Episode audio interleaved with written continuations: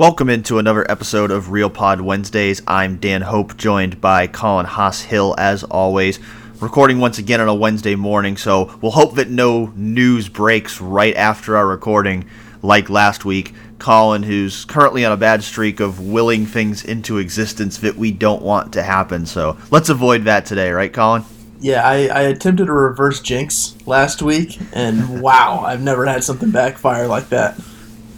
Yeah, well, we thank everyone who decided to listen anyways, even though we didn't have up to the date analysis on the Chase Young situation. But we'll talk about that today. Chase Young will be back this week for this week's game against Penn State, and that's really what matters because a much bigger game coming up this week against Penn State. We'll talk for a few minutes about last past week's game against Rutgers, but bluntly, not one of the more interesting games of the season for Ohio State. Buckeyes won by 35, and yet it somehow felt like a disappointment. And I think that says more about how well this team has played than anything else. Yeah, it's it's funny because this team has this team has every single week seemed to surpass expectations. And like the the easy simple way is just to look at did they cover the spread or not? Because the spread is almost sort of like the expectation. Um, if, if, if you cover it, then then then then it seems like you surpassed it. And up until this past week, they had covered the spread in all but one game, and and the one game that they didn't cover the spread was the season opener. And I remember after that game, I it's not that I had reservations, but I wasn't ready to really go all in on this team. So it did feel a little similar to that. And at the same time, in both games, they just crushed the opponent because it was a team that, honestly, they the they they, they really didn't need that many. Uh, they didn't need to play that well to beat we all know Rutgers and we all know Florida Atlantic, and those are the two games I'm talking about.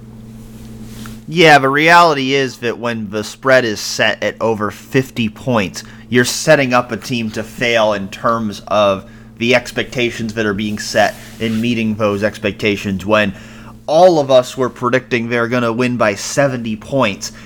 Those are really high expectations to set for a team, and they felt realistic because we saw what they did against Maryland the week before.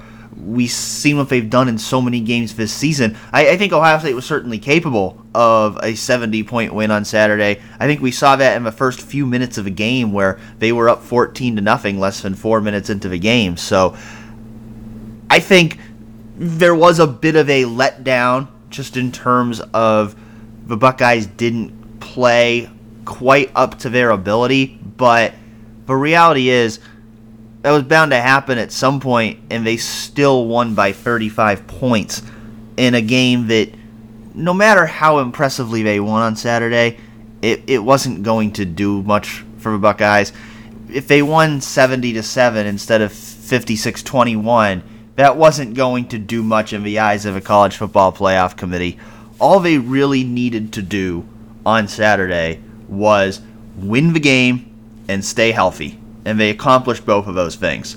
So there's not really any reason to overanalyze it too much beyond that. But that's really all that matters.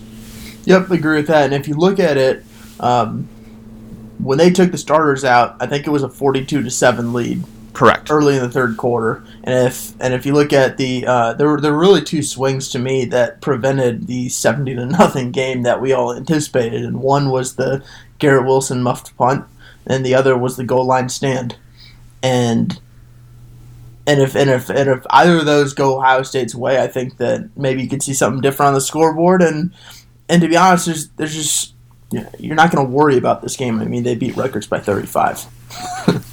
and you could tell just from Ryan Day's comments after the game, a couple people asked questions in the post-game press conference, kind of expecting him to be disappointed or have things to be upset about and it was and I clear I, was, I, I sort of thought that he would too.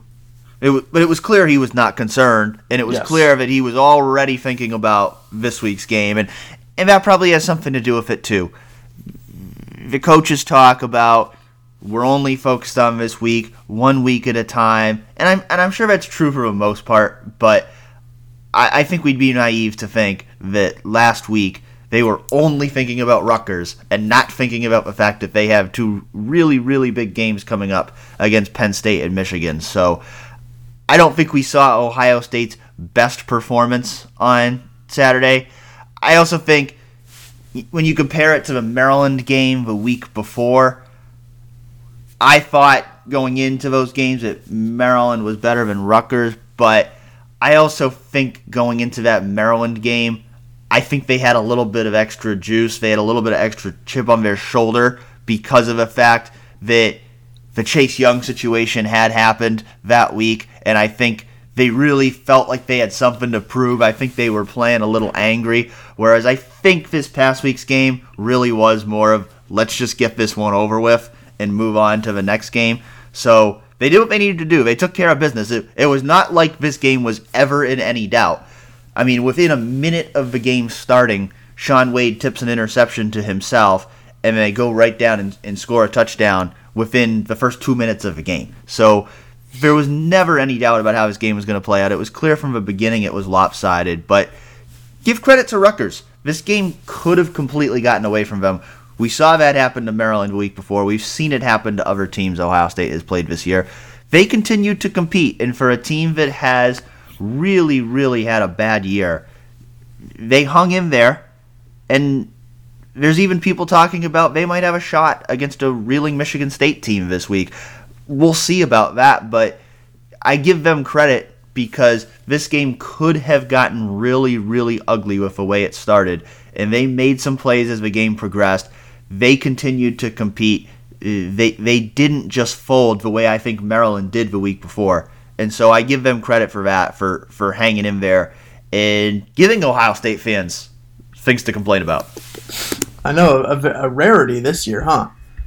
It is.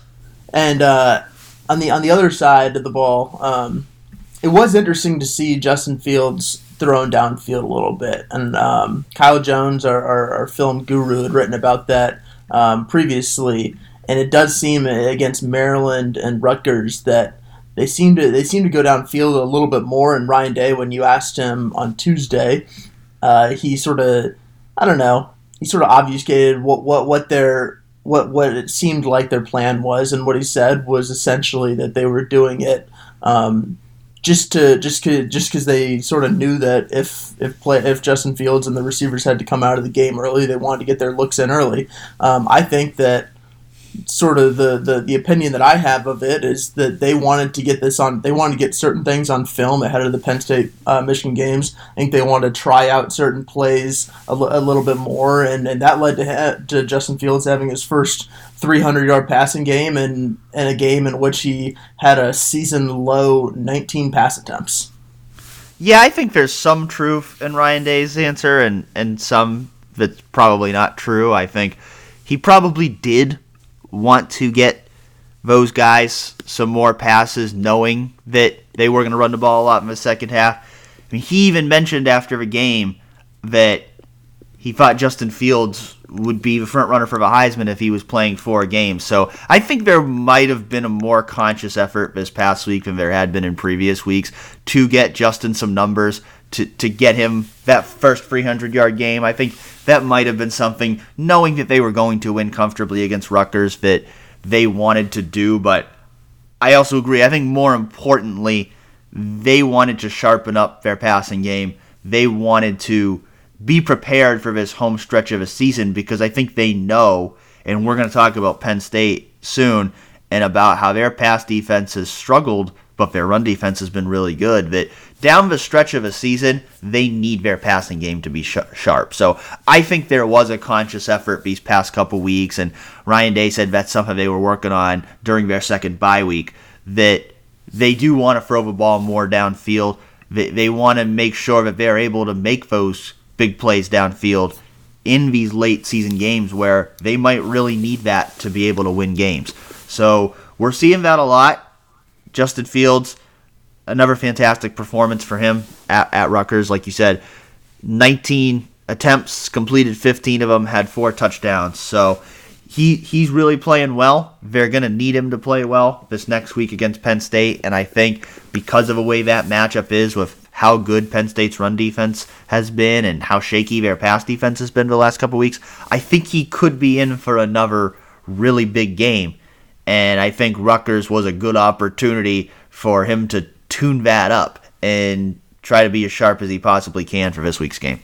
It was, and it sort of sort of gives another lens of, what to expect from the receivers, and and to be honest, that is um, that really any of them can can catch balls on a given on a given day. They they've said throughout the year that there is no real number one receiver, and that that really has um, sort of been the case. That said, it does feel like Chris Olave is their guy if they need to play. He's the guy who can go downfield. If you look at just each of their receivers uh, who, who who play often, it's KJ Hill, it's Austin Mack, it's Ben Victor, um, it's uh, Garrett Wilson, and and then Chris Olave. And if you look at them, I, I really do think Chris Olave is both the fastest receiver and he is he he along with Garrett Wilson I think are, are two of the two of the best uh, with their ball skills and Ben Victor I guess I would throw in there as well course since he's like six four. Um, at the same time, even even Justin Fields said it on Tuesday that he's the kind of guy who can go downfield and catch a pass. Um, that I'm not really sure that they really have um, throughout throughout the offense in a way that they did last year when they had Terry McLaurin. Um, Parris Campbell could go for 80, even even though a lot of them were just short, like five yard dump offs, and he'd run the rest. Um, and, and, Johnny Dixon, they just don't have that as much this year. So I think that's where uh, Chris Olave comes in, and ahead of the Penn State game, where I think that everyone has sort of looked at their secondary and wondered whether that's something that Ohio State can really take advantage of. I think he's someone who could be in store for a, for a similar uh, late game uh, or, or, late season stretch where, where he really impresses like last year when he broke out. But I think it, it could come in a different way where it's not just uh, two two catches with a punt block. I think he could be a, a, a really big factor in this offense going going forward in the next three games. Yeah, they, they have a lot of weapons, and we saw that this past week Binjimen Victor had two touchdowns. KJ Hill had a touchdown, and, and he had a big game. I think those three are really are really the key guys down the stretch. Austin Mack's been hurt. I just don't know what you can expect from him at this point. To me, I, I think even if Mack is back this week, I think Olave needs to be in the starting lineup and he needs to play more because I think he's established himself as not only their best receiver, but one of the best players on the entire team. So I think those three are really your key guys. Garrett Wilson's been very hit or miss. I thought he did not have a good game against Rutgers. Dropped some passes. Obviously had the muff punt. I, I, think he's got some big playability, and I think we'll see him make a big play at some point down the stretch. But I don't think he's a guy that you can necessarily trust right now. That if the game's on the line in the fourth quarter, to have him out there. I think if the game's on the line, your free receivers are probably going to be Chris Olave, Binjimen Victor, and KJ Hill because I think those those are the guys who have been your best playmakers all year. Victor's a guy who you know we've talked about. He's always been kind of hit or miss, but when he's on, he he can really make plays. We saw that last year against Penn State. And KJ, of course, he he's been Mr. Reliable for a long time. He's a guy who's closing in on Ohio State's career receptions record. He's always going to have a big role. Other guy who we thought was going to play a role this year, and it really hasn't happened, but had a had a really nice play against Rutgers on Saturday was Jaelen Gill, and he caught a screen pass from Chris Chugunov in the second half, exploded up the field, made a couple guys miss, spun through a guy, carried a guy into the end zone for a 32-yard catch and run touchdown, first touchdown of his career. That's what we've been expecting to see from Jaelen Gill for two years. That was the first time we finally saw it. The question is, is he a guy that can make an impact for this offense going down the stretch? Think he can make an impact for the offense next year when KJ's gone, but but no, I think at this point everything's everything's pretty much set. I think that if there's someone who hasn't played much that could make an impact, it's Austin Mack coming back from an injury. Um, I would be very surprised if, if Gill could uh, get in get in any sort of rotation down the stretch. I mean, that was a that was one of the better plays I think any any wide receiver or running back has really made this entire year. I mean, he made like four or five guys miss. Yet at the same time, it was I believe Rutgers backups, and you just have to take that into account. And this the, the, it was in the tenth game of the year. He just hasn't really gotten much run up until this point. Um, that was impressive. I look forward to seeing what he can do next year, but but I would be very surprised if, if he had a significant role going forward down the stretch. Yeah, I agree. I think that's that's most likely true. I think it's it's a good sign to see from him, and I think based on Ryan Day's post game comments after a game, you get the impression that Jaelen Gill is someone who probably needed to practice harder than he was, who probably wasn't doing all the little things that the coaches wanted to see from him. And based on what Ryan Day said after the game, he said he had one of his best week of practices. That maybe those things are finally starting to click for Jaelen Gill. And like you said, I think next year with KJ Hill being gone, there's going to be a big opening in that slot receiver role. There's really not a, a clear cut person who's going to fill into that role. They've got a ton of guys on the outside, but that slot receiver role looks like it could be wide open going into next year. I think Jaelen Gill is the guy who they'd really like to see step up and be able to take on that role next season. But I think a lot of that's going to depend on whether he can show consistency in practice and whether he's somebody that they trust. So I agree. I don't. I don't think that there's going to be a big role for him down the stretch of a season. Maybe they mix him in there for a few snaps just to to try to give KJ a rest once in a while. But I think you're right. I think next year is when could really look for something from him. But it's still we hadn't seen anything from Jaelen Gill going into that game. I, I really wasn't sure at all about what his future prognosis as an Ohio State player would be. So just to see him make that play I, I think is is a good sign that maybe you know it's it's not too late for him that he could still come along and and have an impact for the team in 2020. Looking at the defense quickly, they gave up 21 points, the most Rutgers has scored in any Big Ten game this year. So that's probably not what they wanted, but you mentioned it before. Garrett Wilson had the muff punt that gave Rutgers the ball deep in Ohio State tor- territory. They scored a touchdown off that. That was the only touchdown that came against the starters. The other 14 points came against the Buckeyes backups in the second half. So probably nothing to be too concerned about in terms of the defense.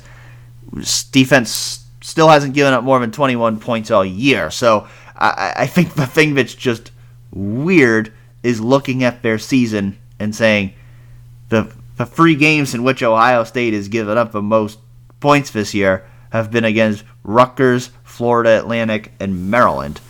And they haven't played any great offenses, so I think you go into a game like this week against Penn State that poses a tougher task. Maybe it shows a few vulnerabilities. One, I think, being the quarterback run is an area they've looked a little bit vulnerable against, and Kyle Jones wrote about that this week certainly worth taking a look at his film study on 11warriors.com and how he thinks that might be something that teams will look to expose going forward. But I think overall, just in terms of a Rutgers game, not too much to worry about there in terms of the defense taking a step back or anything like that. 100%. I'm not, I mean, I don't. I don't leave. I didn't leave Piscataway, New Jersey, thinking, "Wow, just wait till Penn State gets a hold of this Ohio State defense. And nor was I thinking, wow, there are like three or four things that I'm seeing that that, that maybe a better team could take advantage of. I, I really just am not at this point. I think this defense has played well the entire season. I think getting Chase Young back and, and possibly getting uh, Baron Browning and, and possibly Jonathon Cooper back would, would be helpful as well. I mean, I've said it all year. I think that the thing about this defense is I think its run defense travels. I think this run defense can can really play against anybody. Uh, the quarterback run defense might be a little bit uh, more of a challenge as we've seen uh, against Rutgers, but at the same time, if, if if I think that about the run defense, and then I look at the secondary and I see uh, multiple first round picks plus uh, you have Jordan Fuller back there and, and Damon Arnette, I, I I have no I have no concerns about this this Ohio State defense going into its biggest three game stretch of the year. Yeah, you, you talk about Chase Young being back, and I think last week against Maryland, it it really didn't seem to affect them at all. They still had seven sacks, and I think you you, you maybe start to take that for granted that losing a player as great as Chase Young is not going to have a, a big impact, but it does have a big impact. Jeff Hafley was talking a little bit yesterday about some of the different things that they were seeing from opponents without Chase Young, some deeper developing routes, some getting running backs and tight ends out of out of the backfield and, and running routes because they don't they didn't feel as though they needed to put quite as much of an emphasis on pass protection uh, without Chase Young. Didn't work for Maryland, but certainly going forward to a game like this against Penn State with all the weapons that Penn State has, a really good tight end in Pat Freiermuth, some really good receivers in KJ Hamler and Jahan Dotson maybe the best quarterback Ohio State has faced all year in Sean Clifford. Having Chase Young back and how explosive he is and and how much he can just change an entire offensive game plan because of how quickly he can bring pressure and because of how much you have to focus on blocking him specifically can make a huge difference. We saw it last year at Penn State what kind of difference he can make. He made the game winning stop on fourth down. It's huge that he's going to be back for the Buckeyes this week, and certainly the resolution that everyone wanted. Not that he they wanted him to miss two games, but certainly this is what everyone hoped for in terms of having Chase Young back for the most important game of the season to date. Yeah, and the Chase Young, he's just in a little bit of an interesting situation because if you remember last year against Penn State, that just felt like his coming out party. Uh, he had two sacks in that game. He had that tackle for loss to, to end it. Uh, he he also had those two pass deflections. I remember. Um, it just felt like he just he put himself on the national stage and it's all of a sudden he became instead of this five star prospect who has all this potential he became sort of this star defensive end and since then he's really lived up to it and he's only gotten better and he got better he got so much better in the offseason which was um, i think unprecedented to us uh, just how good he would get and then and then he goes through he, has at least a half a sack in, in each of the first eight games this year and he has a suspension and then all of a sudden against Penn State, it'll it'll almost be his comeback party, and at the same time, it'll it'll be his going away party too, because this is this is this will be his last game at Ohio Stadium. We all know he's going pro, even though he hasn't said it yet. Uh, he'll be a top five pick in the spring, and, and you got all these things working. Um, I just think it's I just think it's uh, fitting that that it was sort of his sort of the, the Penn State game last year set him on the national stage, and this this one he'll, he'll get right back up there, and it's also his last one uh, in the shoe. Talked about him missing two games, but he's still second in the entire country with 13 and a half sacks, just a half sack back of Hamilcar Rashed, the linebacker for Oregon State. I was shocked that he was not first, by the way.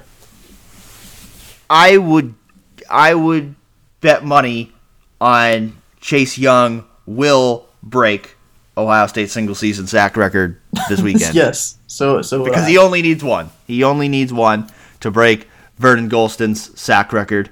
I think there's a very good chance that will happen this weekend. And you look at a team still having as many as five games left potentially. A 20 sack season is still in reach for Chase Young here we're, we're really talking about Chase Young missing two halves of football because that's all he would have played against Maryland and Rutgers. He would not have played a single snap in the second half of those games. So we're really talking about him missing four quarters of football and still plenty of time for him to put together one of the greatest seasons in Ohio State history. Yep, it'll happen. He'll, he'll put himself in the record book, and you'll wonder maybe what uh, the two or three sacks um, that he could have gotten against Rutgers and Maryland would look at the end of the year on that stat line. But hey, it's it's going to look all right. Uh, that's my take. Yeah, and it's going to be defined by what he does down the stretch. People aren't going to remember what he did against Maryland and Rutgers. They remember what he did against Wisconsin because that was a big game. But ultimately, you get remembered for the things that you do in big games. And there's a couple really big ones coming up. And let's just let's go right into talking now about Penn State, and we'll talk a little bit about the college football playoff rankings later too. But not a lot of changes in those this week, but a huge game in terms of the college football playoff this week. enormous implications in this one. Number two, Ohio State versus number eight, Penn State. Both these teams are still in the playoff race. If if Penn State beats Ohio State, Penn State is still very much in the playoff race and could knock Ohio State out because Ohio State, if Ohio State loses this game, unless Penn State loses to Rutgers, which I do not think is going to happen, Ohio State will not play in the Big Ten championship game. So this we've talked about it. Obviously, in terms of rivalry, in terms of prestige, nothing tops the game against Michigan next week. But the most important game of the season in terms of making the college football playoff, it's this one right here. Yeah, it's it's interesting because Ryan Day obviously would never ever want to lose to Michigan. Nobody at Ohio State ever does, and at the same time, if you lose to Penn State and beat Michigan, you're probably you're just in a, you're in a spot where you really don't know whether you make a playoff. I think that'd be a really difficult spot for them. Yet if they beat Penn State, then all of a sudden the Michigan game, honestly, if, if they lost it, it'd be okay, provided they won the Big Ten title. Um, this this is this is really what it all comes down to, and and Ryan Day called called Penn State a, a talent equated game, and as I wrote about yesterday on Tuesday, it's it's not really equated if you look at it.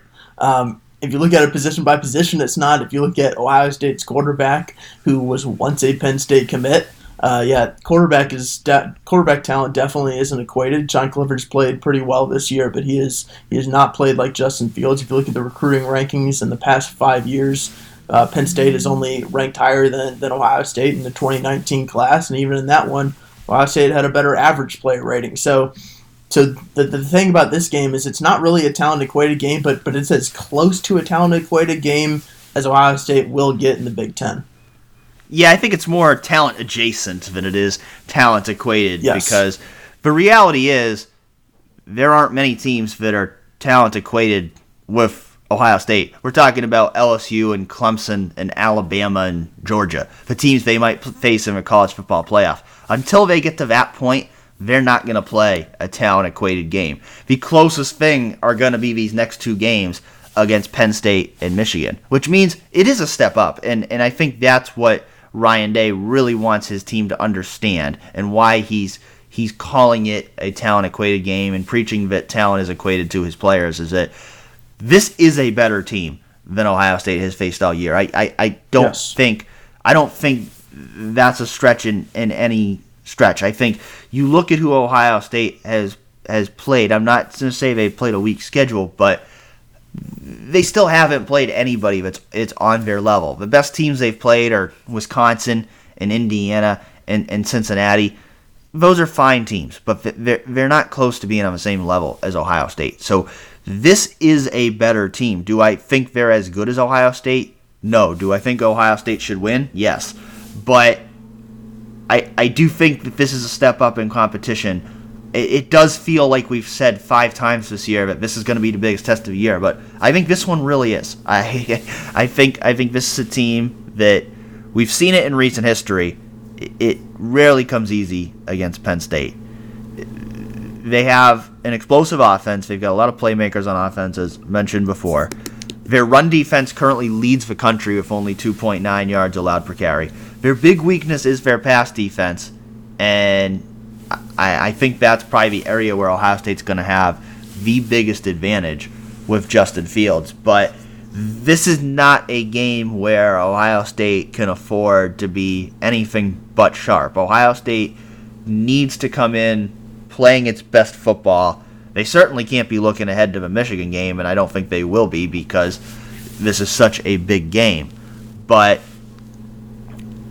this is one of those games where I think there's there's still enough unknowns. Where do I think Ohio State could win this game by 21, 24 points? It wouldn't shock me on paper, but there's still enough unknowns about Ohio State playing top teams that if this ends up being a much closer game, or Penn State even pushing for an upset, that wouldn't shock me either. No, definitely not. I, like you said, if you just look at the talent that Ohio State has faced, Wisconsin's a really good team. They're a really well put together team. And the same thing with Cincinnati and Indiana. But Ohio State is a bunch of five stars and high end four stars littering their roster. Really, just in the Big Ten, there just aren't another team. There, there, there just isn't another team that has that. Um, Michigan is recruited pretty well, and, and Penn State is recruited even better, and that's why that's why when we talk about straight up talent, just talent down the roster, it's Penn State. Uh, they're, they're, they're really number two in the Big Ten when it comes to talent, and and that's what I think that's what we're all looking for. Um, like you said, the the Fields thing is is it's interesting this week. I think it's something that we've all been looking looking forward to a little bit is, is him against Penn State, and you wonder just the program trajectory of Penn State, what they could be like right now if they had a Justin Fields in there at quarterback, and instead, you know, I don't think Ohio State is really mad about uh, how this one has played out, huh? No, no, I don't think so. I think they're very glad they're not playing against Justin Fields on Saturday. I think they're glad that Justin Fields is going to be wearing the scarlet and gray on Saturday, and yeah, it's it's it's one of those things. It, it you see it a lot in in recruiting. You can look at it on both sides. You can look at Penn State's best defensive player is Micah Parsons, a guy who was heavily recruited by Ohio State, and, and he could be playing for the Buckeyes right now. So it goes both ways. These are two teams that regularly recruit against each other, so it's not a surprise that you have players on both sides that were recruited by the other teams. Of course, coming in next year to Ohio State, just Julian Fleming, a player who was very heavily recruited by Penn State and that they certainly didn't want to lose, given that he is from central Pennsylvania.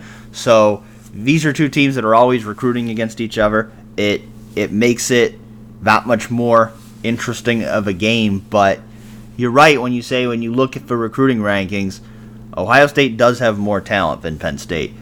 It it's fair to say this is the most talented team that Ohio State's faced all year, but there is still a gap there. That's why Ohio State's being favored to win by 18, 18 and a half points. That's what the lines were looking like on Wednesday morning. One potential variable in this game, weather.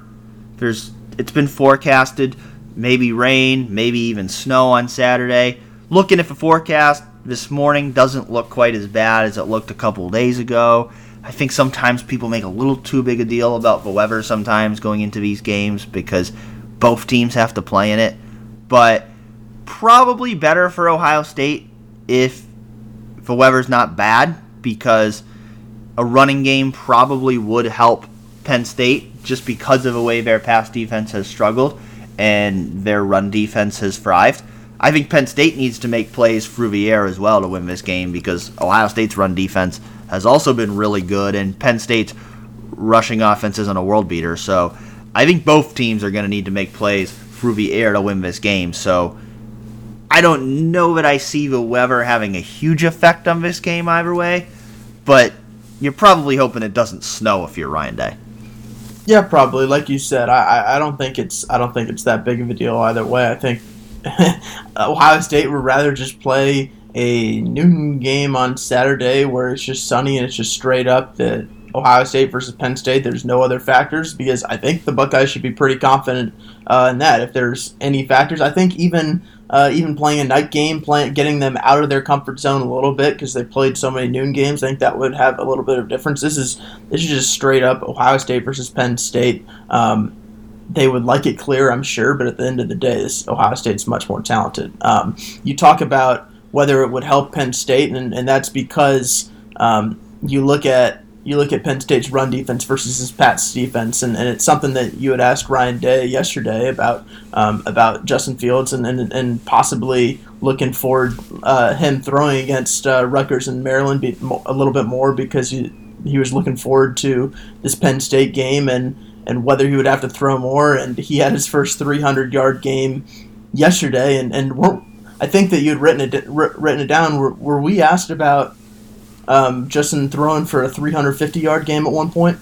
We were a few weeks ago. Somebody asked if we thought Justin Fields would throw for more than 350 yards, and I think at the time we were both we both thought probably wouldn't happen because he hadn't come close to it at the time, and the offense has been so balanced all year that that probably wasn't something they wanted, but I'm gonna change my pick on that. My my prediction bold prediction for this week is Justin Fields is going to throw for more than 350 yards because I think he will play all four quarters in this game.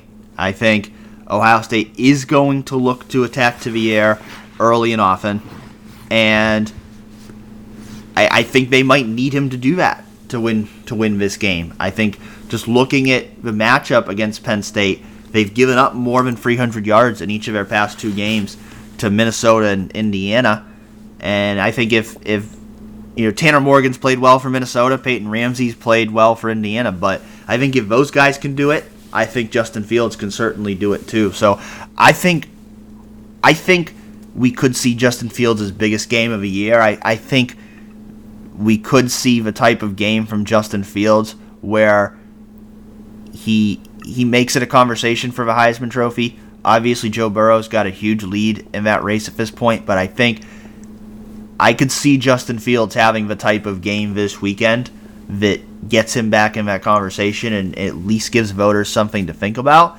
And I think the Buckeyes might need that kind of game from him this week because I do think this is going to be a tougher test. Yeah, the other aspect of Justin that we just haven't seen that much in the past two weeks, and I think it's probably by design, is the quarterback run game. He had three rushes for 30 yards against Rutgers and five rushes for 28 yards with the touchdown against Maryland. And that's, I think the stats are partially due a little bit that the decrease in runs are, is partially due to the fact that uh, he just hasn't been pressured that much, and they ha- he hasn't uh, he hasn't needed to take off or, or he hasn't taken any sacks the past two weeks. Um, I think that Penn State. Uh, I think that it'll get it'll, it'll, I mean it'll definitely be able to get more pressure in the last two weeks, but but every single other team this year has gotten a sack against Ohio State. I'd be I'd be surprised if that didn't happen uh, again on Saturday. And it's just this is this is this is the Justin Fields that I really enjoy watching. I think it's the most entertaining Justin Fields is when he's pressured and when he sort of gets out of the pocket and he looks to throw when he runs, which I think will help his passing numbers. But at the same time, when he goes on the ground, when he uses that 4 4 speed and he has that running back lower body uh, strength, he is super dangerous. I wouldn't be surprised in, in, the other way if he has 15 rushes for 80 yards, something like that. Like I think that's totally in play. We haven't seen Ohio State have to play in the fourth quarter with a game on the line yet this year. Is that something that should be concerning at all? Just that we haven't seen them have to do it as they get into this stretch of a season where there's a much greater chance they're going to have to do it? See, I, I don't think that concerning would be the right word because there's nothing really that I've seen about Ohio State in the first half or, or even the third quarter that would that would make me think that in a longer game it would be trouble. And in fact, in the third quarter, they played pretty well when the starters have been in. Um, at the same time, like you have to say that we haven't seen it. So I don't, like I said, I don't think concerning is the right word, but but there, there there's I think there's a little bit of intrigue of what it would look like. Um, but but no, I I'm not. I don't think that there should be worry. Do you? No, not really. I think I think the whole question is it's not a it's not a matter of stamina or anything like that. I, I don't think that's any concern. Mickey Marotti always has his guys well conditioned. It it has nothing to do with stamina or getting tired or not having enough depth for any of that. It's just a question of mentality in terms of we haven't seen this team with their backs against the wall yet. So we haven't seen how they respond to that kind of pressure and and furthermore, we haven't seen Ryan Day in that situation yet because he's coached 13 games now, including his, his stint as acting head coach last year, and there still hasn't been a close game. So we haven't seen this coaching staff, this team, in a situation where they have to make those crucial decisions with the game on the line in the fourth quarter. So I think it's going to happen at some point. I don't necessarily know that it's going to happen this week because, as well as Penn State has played against Ohio State the last few years,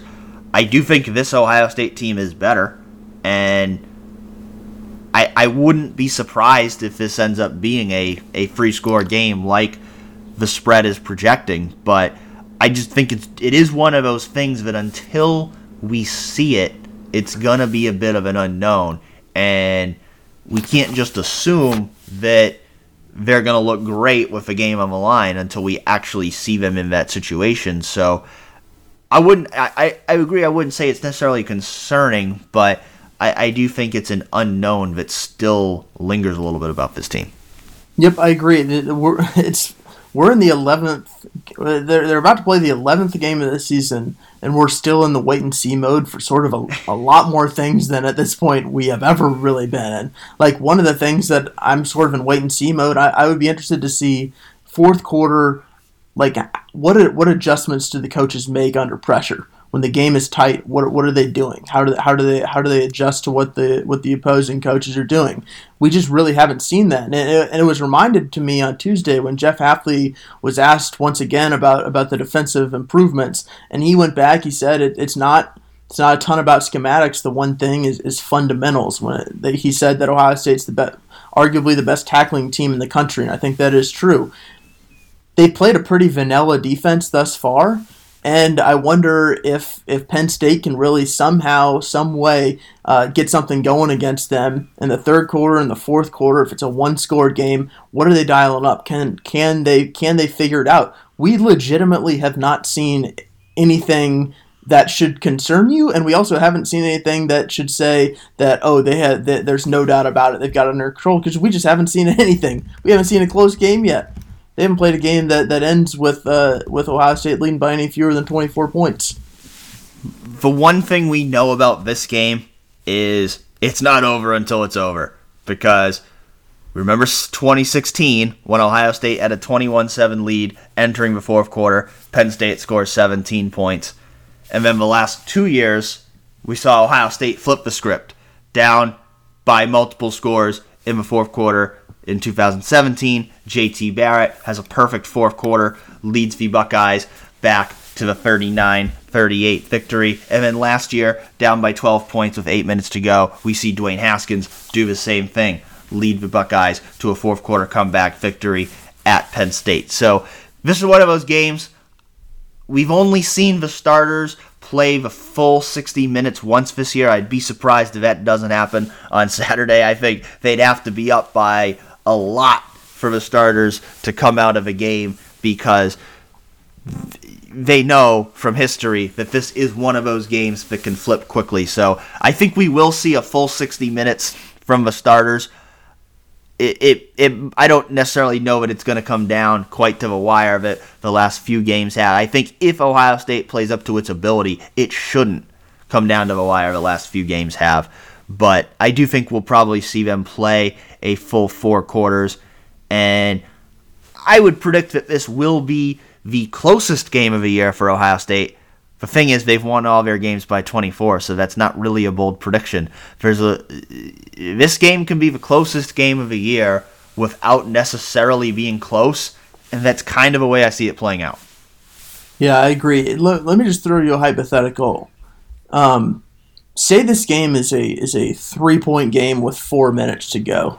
Like, how has Penn State gotten to that point? What do you what do you think in your mind will they have been able to take advantage of enough to, to, to make it a really close game at the end? Because uh, like I'm really not seeing a scenario in which Penn State just comes in and wins by three touchdowns. Like that scenario in my brain really does not exist. But I but I could see I could see um, I, I, am going to pick Ohio State to win by a couple touchdowns probably. But I but I could see a scenario in which there's a three point game with, with four minutes to go or something. How in your mind do you think that that, that the Lions would get to that point?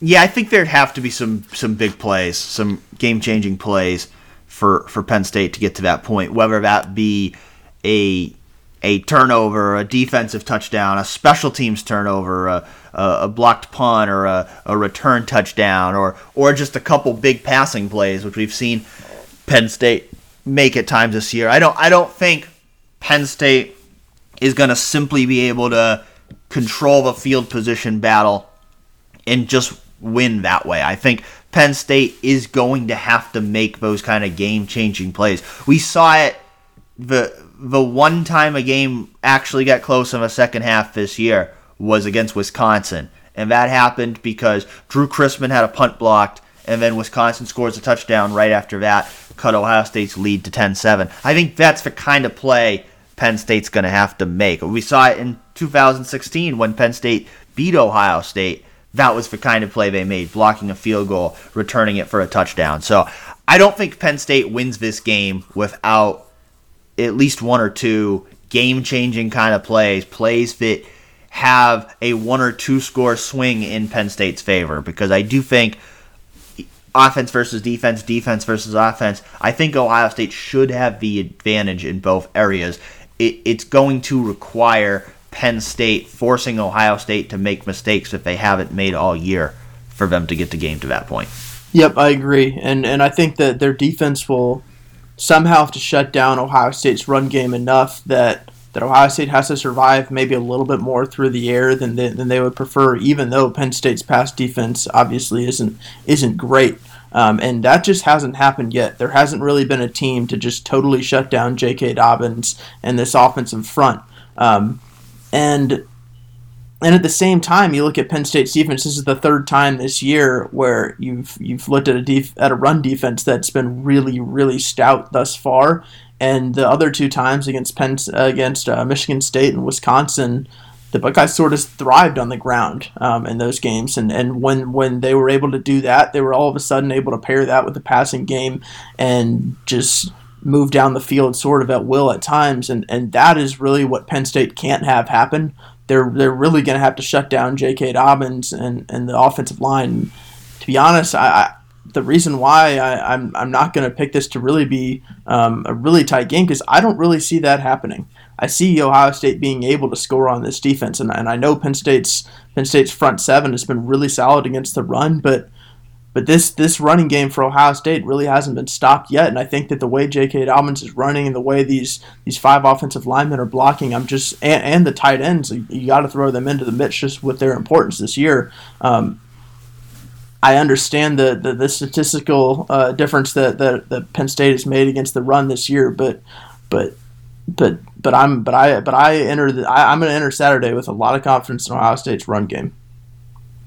Yeah, I agree with you on that. You look at the numbers. Ohio State fourth in the nation in rushing yards per game, fourth in the nation in rushing yards per carry. Has had at least 200 rushing yards in every game this year, and like you said, it's not even just this year, but just in, in recent years in general. It feels like every time we talk about a game about Ohio State's going up against the number one rushing defense. It seems like they always have a big game on the ground whenever that gets hyped up. So I won't be surprised at all if J.K. Dobbins has a big game on on Saturday. I do think they're going to pass the ball a little more than we saw in some of those games earlier in the year, but no, I won't be surprised at all if they have a big day on the ground too, because they've shown they can do it all year. And I don't think Penn, as good as Penn State's run defense has been, I don't think Penn State has faced a rushing offense like the one they're going to face this weekend. So that makes a huge difference too.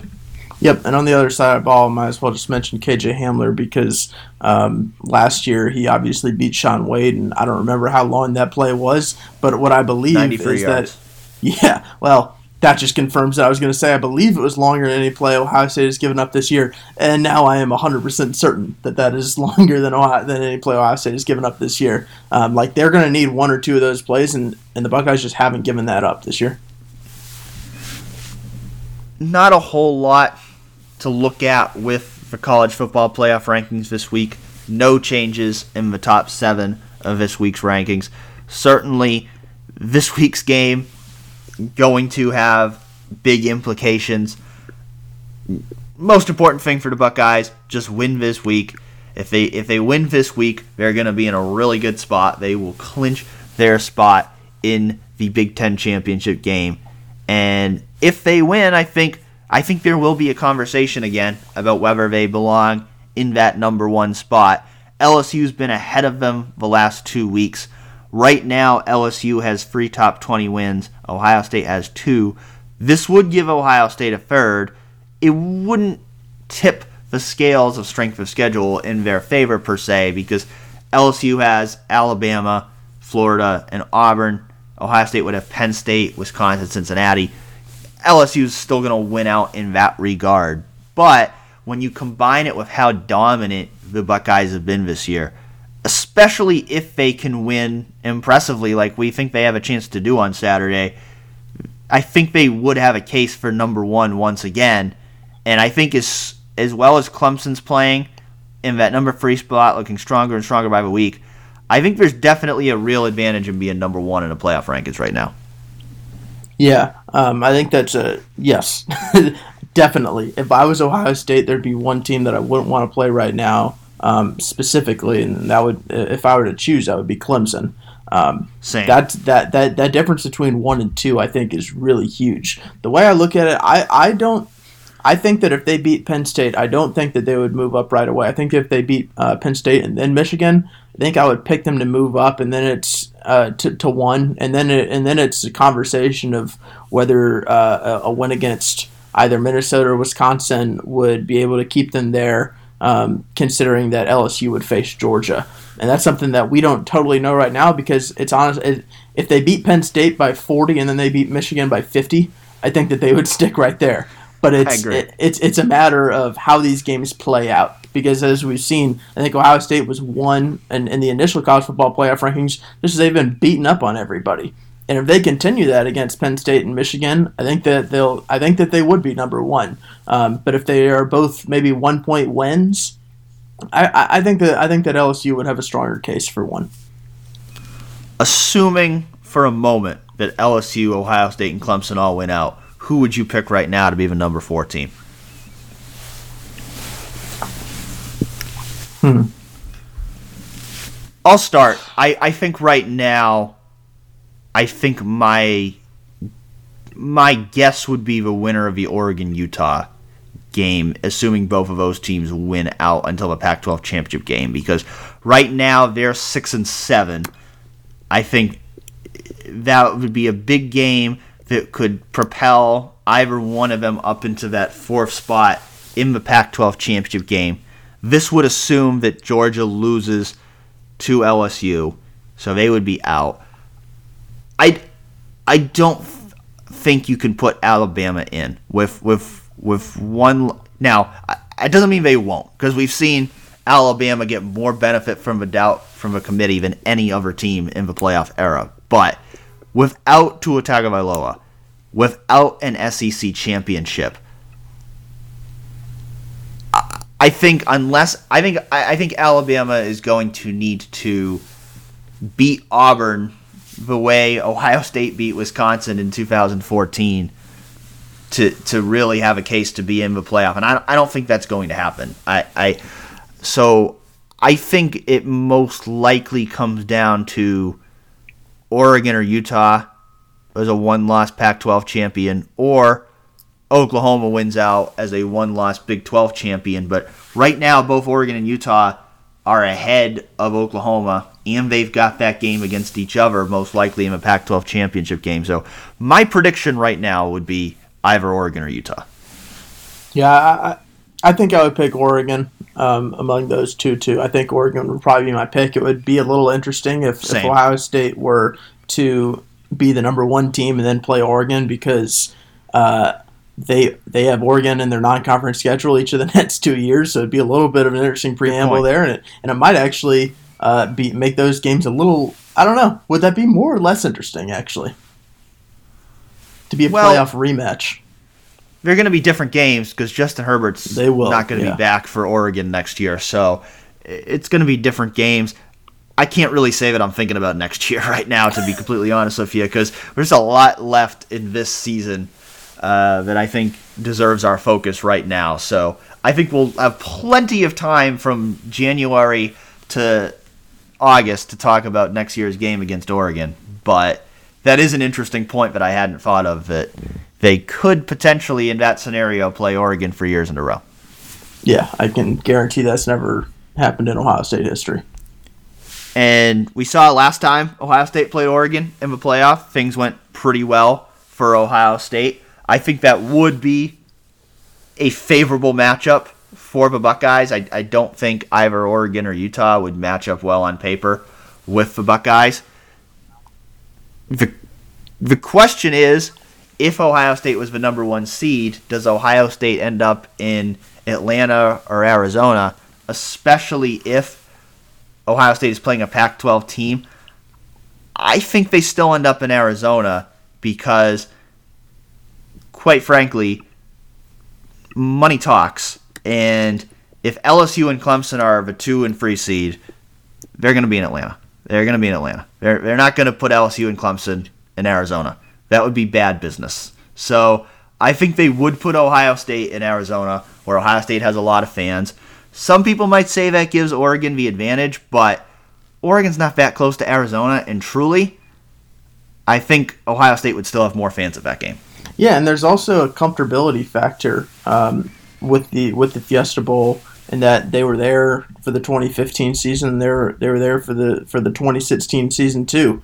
Um, and I think that I think that that that, that matters, even though uh, Ryan Day wasn't there for either of those. They might have wished that he was there for the 2016 game, uh, but he wasn't. I know that we wouldn't mind a trip to Arizona ourselves. I wouldn't hate it, you know. Just gotta say that. it's always a nice place to go in late December, early January to get a break from the cold here in Columbus. We want to get to your questions here in a few minutes, but let's talk real quick about Ohio State basketball because these Buckeyes are looking pretty good. They're 4 and 0 right now. We're not going to talk about the game against Stetson on Monday because there's no reason to. But last week's game, 76 to 51 win over Villanova, a team that was ranked in the top 10. Ohio State, in turn, now ranked in the top 10. How good is this team, Colin? You know, I, I will say I never thought that on our podcast we'd be uh, just days away from the Penn State game and we'd even mention basketball, but but they are worthy of mentioning at this point um, because they're they're they're pretty interesting. Um, in that you look down their roster. Um, I think there's a lot of depth at the, at the moment right now. I think that there's, I think you've seen some advancements in some of their role players and, and just how they've played this year. Um, DJ Carton has, has looked pretty special early on, even that um, even though he still isn't starting right now. Uh, Caleb has shown sort of an ability to to play in a different way than he did last year. Kyle Young has looked super impressive. I think Duane Washington and, and Luther Muhammad have been more efficient. I think there's just a lot to like about about this team and, and sort of how they're all all their roles fit together. Do you think this uh, team, the way they're playing right now, it's obviously extremely early they're not going to play another competitive game until they go to Chapel Hill on December 4. But does this team look like a Final Four capable team? it's a ridiculous question because this is uh, this is Chris Holtmann's third year and, and, the youngest team that he's ever coached, and and I think going into the year I was looking at possibly next year as being the, the team that, that might have a chance to go deep. Um, I'm not gonna say no, but it's it's way too early to say that for sure. I think that there are signs that, that this team could have a pretty special year if things come together. There's a long way for, for sort of for some of the pieces to go. Like I'm gonna be interested to see if Kyle Young can keep this up because he's been playing at a super efficient pace. Yet Chris Holtmann had said the other day that as last season dragged on, uh, his body sort of wore down. I'd be interested to see him. I want to see if Caleb can continue to to figure out a way um, to to have this offense and defense sort of go around him in a way that's more efficient than it was last year. He's looked really good up to this point, but he's going to score more uh, eventually pretty soon. Um, uh, DJ Carton, although he's shown he's shown flashes of being of being of brilliant at the moment, um, I want to see how good he can be in, in February and March um, because I think he could be really special. Um, but it's at the very beginning. I think that it's it's hard to know exactly what this team's ceiling is, just because there's there's a good amount of new faces on it. Um, we've only we've only seen four games of them thus far, but but I mean number ten right now, I think. I think I, I think it's a re- I think it's a reasonable place to put this team. It's looked really really strong in that Villanova game. I mean, they, they couldn't have beat they couldn't have made a bigger statement than that. We'll have a lot of time to talk about basketball after football season. If the team keeps playing this well, I think we probably will be talking about them a lot in January and February and March. But big football game coming up this week. We want to get to your questions before we run out of time here. So let's move on to those. First question this week comes from OSU Bias, who asked us. We, we talked about this earlier about the defense looking vulnerable from to quarterback runs from time to time. How much does that change with the return of, of Chase Young? Any particular packages you'd expect to be relied on more heavily. Certainly, I think the return of Chase Young impacts everything on defense. I think everything gets better when you have Chase Young out there because he he can do so much from that defensive end position and I think that probably was a factor in the quarterback run being a little more effective in this past game. I don't know that I, I, I can't honestly say that I've broken down enough Penn State film to really get into scheme and what packages I think Ohio State's going to run.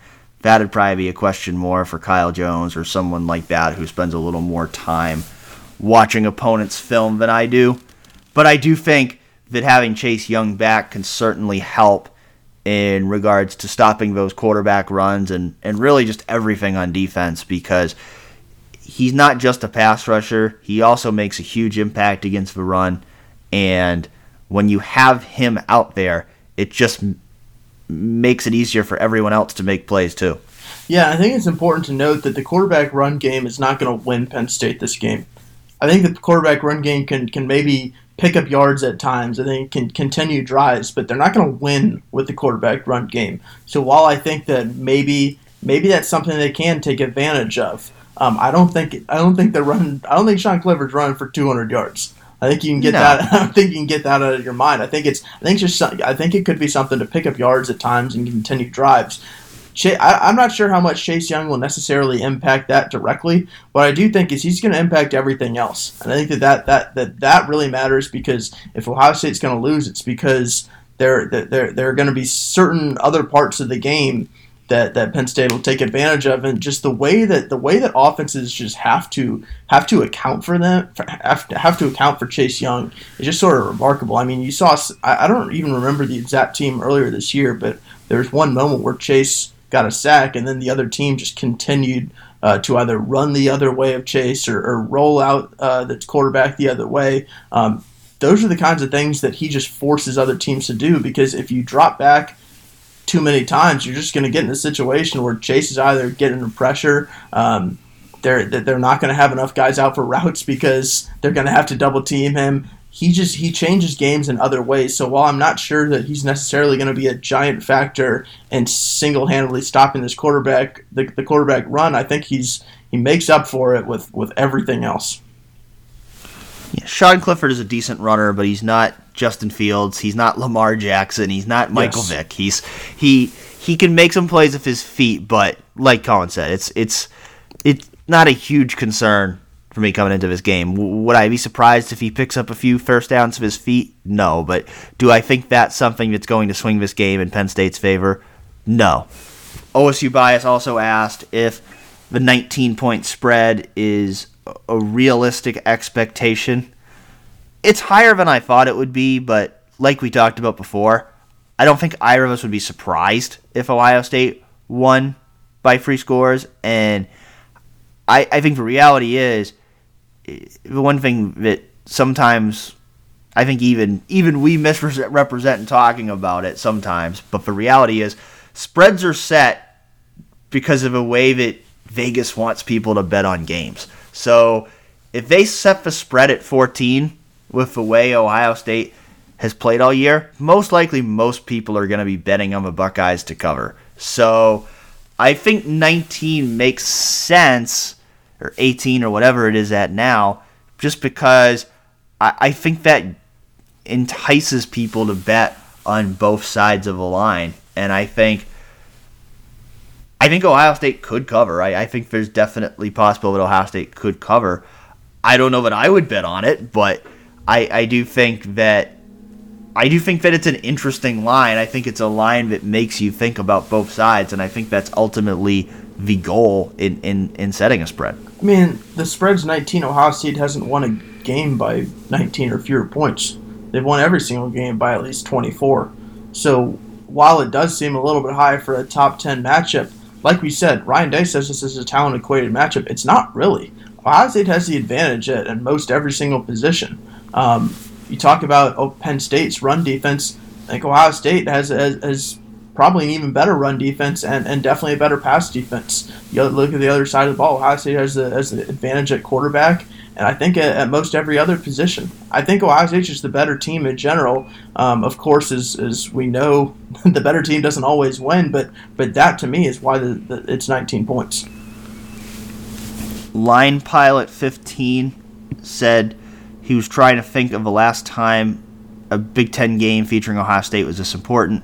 Said he'd probably have to go back to 2006 as games go. This one is huge. What would be most important conference games you could think of?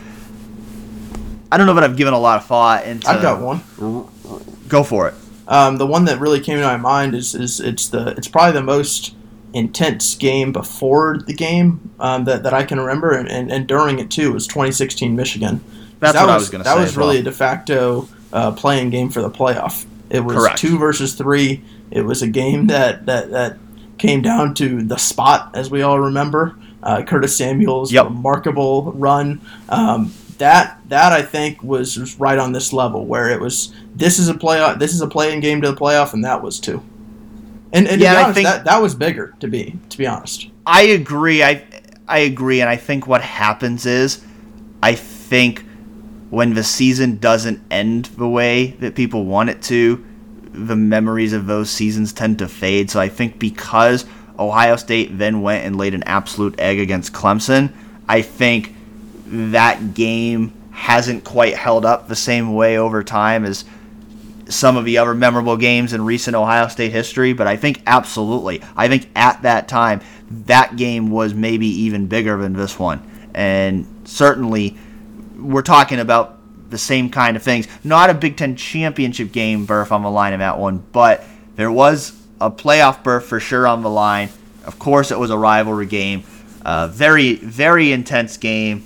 Uh, I know it was a very highly rated game watched on TV that was a huge game. So I I would agree with that. I think that is the one that jumps to mind for me. This one is certainly huge, but there's been some other big ones. I think we both agree on that one. Bartholomew asks any concern about the Buckeyes coming out slow after three consecutive bye weeks. A comment on Maryland and Rutgers there. No, not really, because we've seen Ohio State come out fast the last two games, whether they're bye weeks or not, and I I think that's going to be a big point of emphasis for the Buckeyes this week. I think Ryan Day made that clear that they want to get out to a fast start. I think they're going to be talking to the team a lot this week about the way the last two games went and what can happen if they don't get out to a fast start. So I don't see that. I I, I, think they're going to face some more resistance in this game because it's Penn State. Uh, So I do think I do think there's going to be some swings in this game. I, I don't think this is going to be one of those games where Ohio State just gets out to a big lead and just keeps rolling. I think at some point in this game there's going to be a swing that goes in Penn State's direction that, that keeps this game close at least for a while. But I I don't see this team sleepwalking out of a tunnel. I think they're going to be ready for this one. Yeah, it's it's almost like the they had a bye week and then like two bye halves. Like I think that even the players knew that, that they weren't going to play in the in the second half. Um, at least the starters wouldn't. Um, and but at the same time, the last two weeks, I think that they, they really put it on put it on Maryland and Rutgers in the first half. And so no, I, I, I'm not. I don't think there should be any concern about about that. Um, as as terrible as Maryland and Rutgers are. Max Famoose asks, why does our fan base care so much about what ESPN, Fox, or any other media outlet says about our team? I don't have an answer to that one. I'm just gonna say that I'm glad you. I'm just gonna say that I'm glad you guys care so much because if not, we wouldn't have a podcast. We wouldn't have jobs. So I'm glad that you guys care so much about what everyone has to say about Ohio State football. Uh, and we appreciate all of you who care enough about what we have to say to listen to us blabber on for an hour every week. Yeah, I mean that's that's just what fans do. That's what every every fan base thinks that everybody's against them. I don't know how. I don't know. very That's- true. That's just that's just a characteristic of being a fan.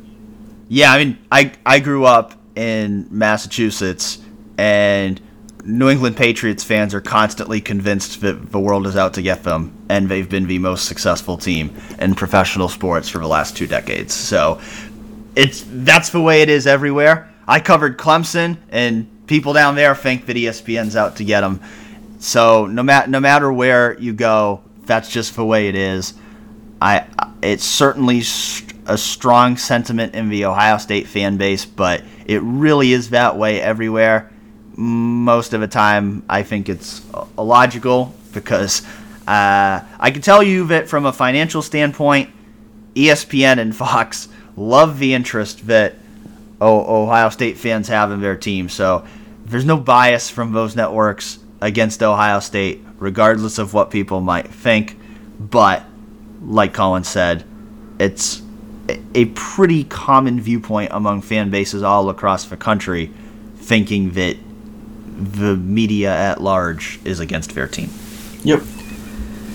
K Bonet asked over under on Jonathon Cooper making it back. I don't really know because we don't get a lot of information about injuries, so I don't really know what his status is at this point. It certainly seems like he had a setback at some point because he had come back from his ankle surgery and now he hasn't played for a few games. I do think, based on what Ryan Day said on Tuesday, that he was certainly optimistic that the Buckeyes were going to have some injured players back this week and that they might have been overly cautious in holding some guys out against Rutgers. That I do think we're going to see most of the injured players back. I don't know if Jonathon Cooper is one of them, but I think it's certainly possible that he will be. And I think it's going to be a very different process this week in terms of last week. I think anybody who was dealing with a minor injury, they held him out. Whereas this week, anybody who can play is going to play. Yeah, I'll say that Jonathon Cooper is sort of the one guy who I'm not, who, who I'm just least sure about whether he'll play or not, just because we haven't we haven't seen him uh, warm up or anything. Austin Mack two games ago against Maryland, he warmed up before the game. He looked like he was going to play, and I was sort of surprised he didn't. Uh, Baron Browning he didn't play last week, but he but he played a play in the in the week before. I there, there's part of me that's that's fairly optimistic that, that he'll play. And then after the game, uh, Ryan Day said Damon Arnette's good. To, uh, he, he said he's good, uh, indicating that Damon Arnette will play. So I, I feel more confident that, that those three will play than Jonathon Cooper. I think I'm just I'm just not I'm not really sure. Yeah, I completely agree with all of that.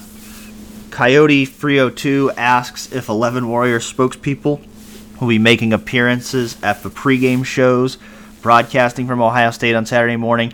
I can tell you that Colin and Zach and I will all be working because we typically we typically get to the stadium three hours before the game and we're doing stuff before the game. So I'm not personally going to be hanging out at the pregame shows. I'm guessing Colin's not going to be either. Can't speak for the rest of our staff if anyone will be out and about, but because of the timing with it being a noon game, it makes it difficult for us to really be around the pregame shows at all. Yeah, I mean, I will say, of course, it wants me as his guest picker. I'm game. I'm there. I have not gotten that call yet. I don't believe Colin has either, but certainly uh, not not yet. That that's, that's the key word. That, that would be fun. Silver Sniper asked about L- because LSU's defense appears to be a weakness compared to the other undefeated teams. If they all go undefeated, do we think Ohio State or even Clemson could pass LSU due to their less than stellar defense? I don't think that would be a reason why Ohio State or Clemson would pass LSU in the rankings necessarily because I think they focus more on strength of schedule and strength of victory and and, and who you've beaten. So I think that's why LSU is number one right now. I think if LSU struggles down the stretch to beat teams that they should beat, and Ohio State and Clemson annihilate their competition, then that's certainly a conversation they're going to have. But I don't know how much they look at it and say LSU's defense is weaker than Ohio State and Clemson, so that's why we'd move Ohio State and Clemson above them. I think it has more to do with your results and how impressively you're winning games. So like we talked about before, I think Ohio State definitely has a chance to move ahead of LSU because they have big games against Penn State and Michigan and a Big Ten championship game coming up. I think Clemson is probably going to stay at three if they all go undefeated just because they don't have resume boosters on their schedule. They're not going to play another ranked team most likely. So I, I think that most likely is going to keep Clemson behind LSU and Ohio State in the rankings just because their strength of schedule is going to be by far the weakest of the three. Yeah, but they went out Clemson staying at three, um, and it's going to be LSU or Ohio State. There is, um, in, in, the past, it has seemed like the committee has has favored teams that are more balanced. So I do think that, that it is possible that that at least factors into some people's minds. At the same time, there are, of course, new committee members every year. There's new criteria. Uh, well, there isn't new official criteria, but there's new people with, with, with different sort of opinions on how to rank teams that are in there. Um, so I think that, that that could play a little bit of a factor. It's just honestly, it's just impossible to know when you're outside of the room how much um, that's being talked about and that's actually being re- that's actually being legitimately considered. Glass City Buckeyes asked us about how Ohio State would attack the Penn State defense, given that they're ranked fourth against the run, 84th versus the pass. We talked about that a lot before, so not really going to get into that too much more. Like I said, think Ohio State will look to attack Penn State through the air because I do believe that is Penn State's weakness. At the same time, Ohio State has been balanced all year. Ohio State's run the ball well all year. Typically, when they go up against one of these top ranked rushing defenses, they still have success. So I think Ohio State's going to do what it thinks it can do best. And I, I think we are going to see them be aggressive in the pass game, maybe more so than in some earlier games this year. But I still think they're going to run the ball. I still think they're going to look to get J.K. Dobbins going. And I think ultimately, the more balanced Ohio State can be, the better. Yep, Ohio State's been balanced all year. I don't see that changing at all. Um, I, I, think that I think that uh, I think that the Penn State run defense versus Ohio State's run game is, is one of the very key matchups to this to this game. But but if Ohio State's going to win, if Ohio State's offense is going to look like what we think it can look like through four quarters, which we really haven't seen, um, it'll, it'll be because of the balance. Gin Juice asked us what will be more effective for the Penn State offense on Saturday the quarterback run, or as he called them, their arm punt 50 50 jump balls. Um, you know, I think well, I put it that way.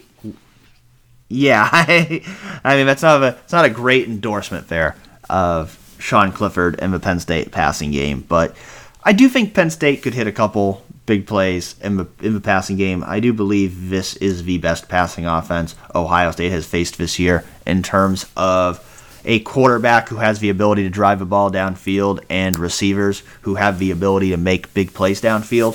So my thinking is Penn State is gonna is gonna hit a big play at some point for the pass. Even though we haven't seen it happen much against Ohio, this Ohio State defense this year, I, I think this is a bigger test.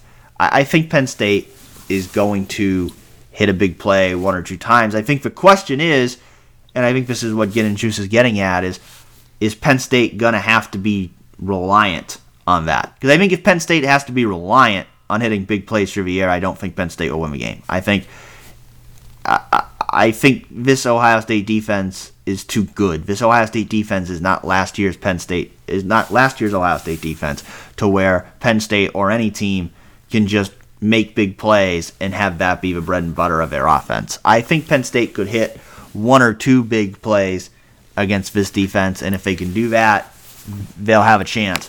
But I don't think it can be the backbone of what you do offensively because I, I don't think this is an Ohio State defense that is vulnerable to just get beat by a big plays time and time again. Yep, I agree with that. Um, if I were to pick what are they, what will be more more effective, I'll I'll pick I'll pick the uh, quote unquote arm punt 50-50 jump balls. Um, I, I, I just really I think that the quarterback run thing, um, I that's just not something that they're going to be able to rely on over and over and over again. At least in my mind. And let me tell you, if it is, then then then that could get a little interesting.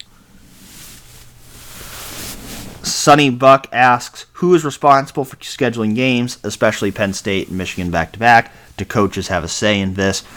No, they really don't. The Big Ten makes those decisions, so all, all of that's done by the league office.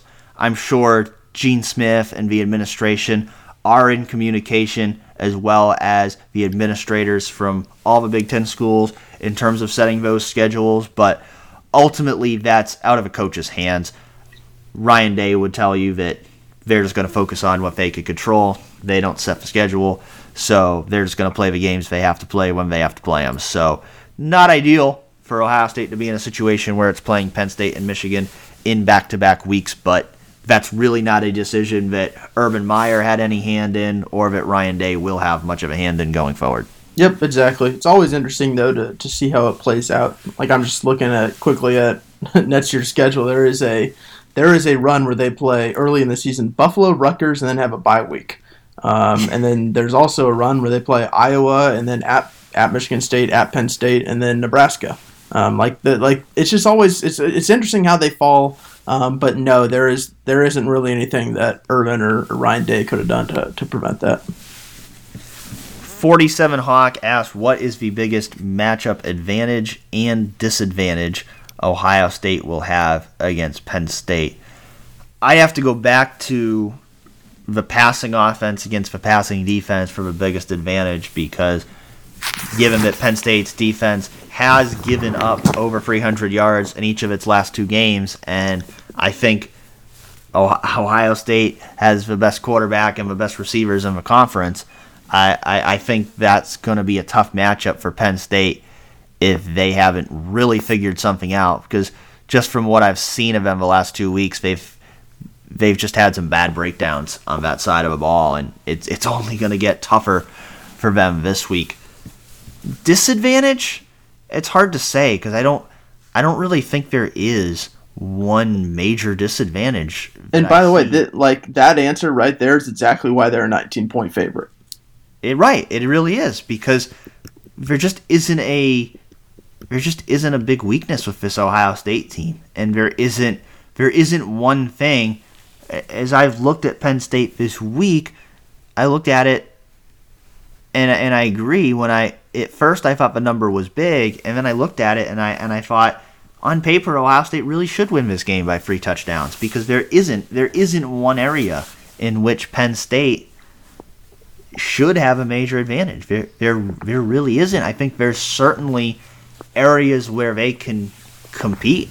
You know, I think their run defense can compete. I think their their passing offense can can certainly compete, but I don't think there is a big advantage that Penn State has Penn State is certainly going to be doing everything it can in film study this week to try to find an advantage, and maybe they'll expose an advantage, but on paper, I just don't think there is one.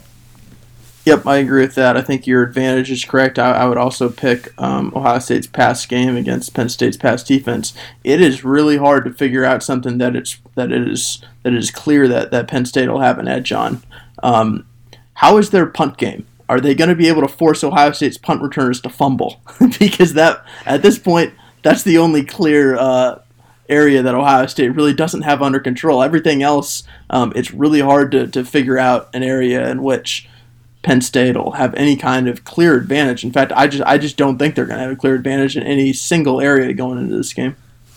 Blake Gillikin is a good punter for Penn State, but we talked about this last week with Rutgers. If the biggest advantage might be the punter, that's tough. That's not that's not a good sign. So Penn State is gonna need to find an advantage other than their punter if they're gonna have a chance to win this game. AZN Chipmunk asked, he said, without cheating, looking at prior snap counts, who will have more snaps by the end of the season?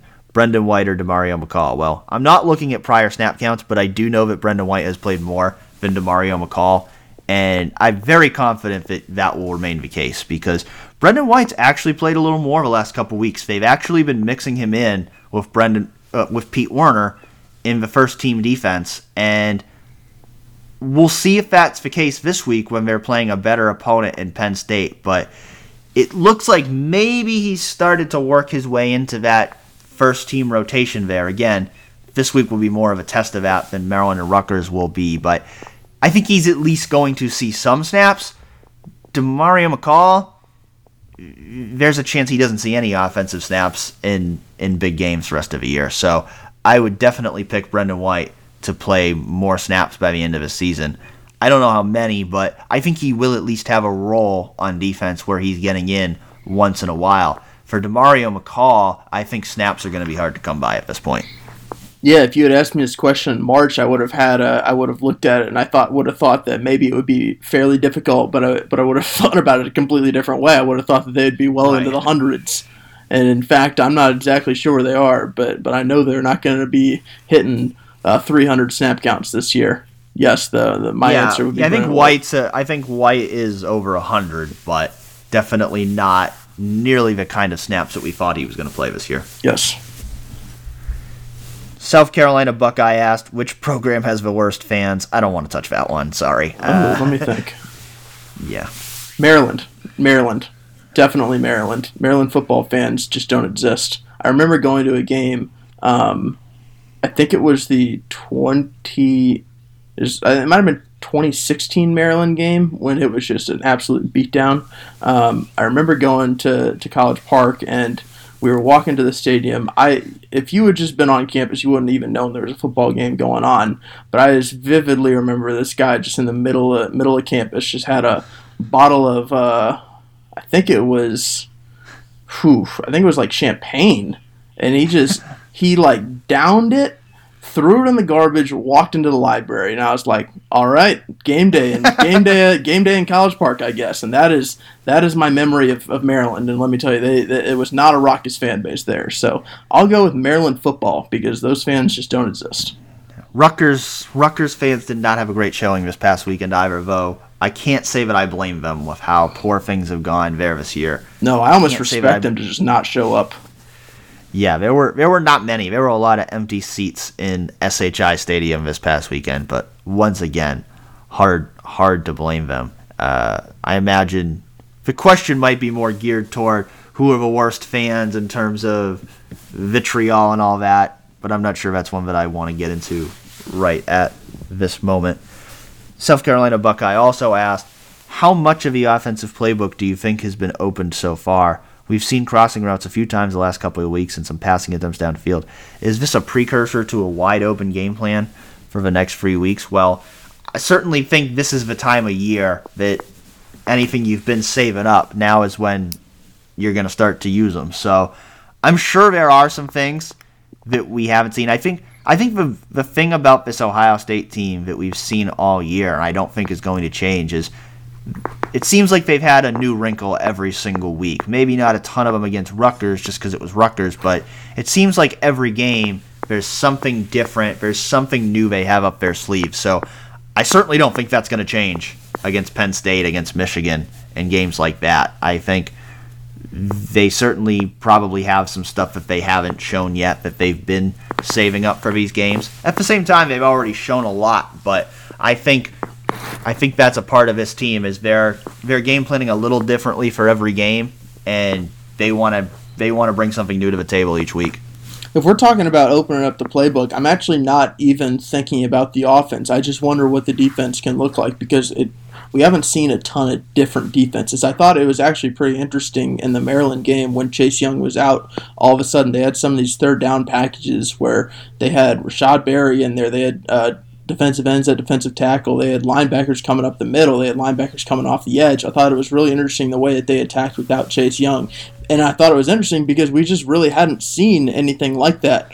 Um, and I wonder even though even with Chase Young back in a, in a, tight game, if, if it's close, whether they whether it's actually the defense that will be able to show more looks uh, on defense because we just we haven't seen a ton.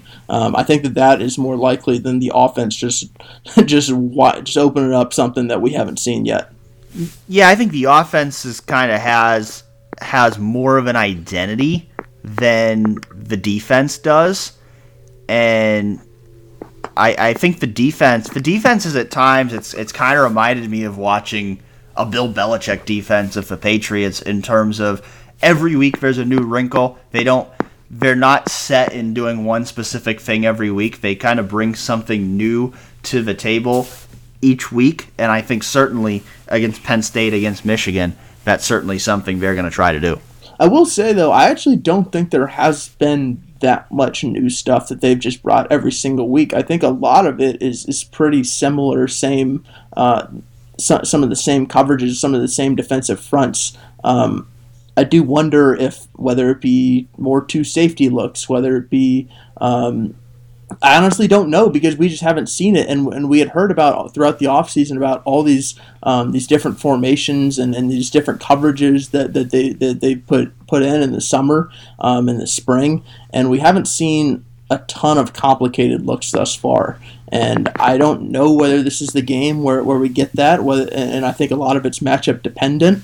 Um, but but I will I will keep my eyes out for that, especially since Penn State has a really solid uh, tight end that they can go through go to through the air. I think that that maybe forces Ohio State to do a little bit different.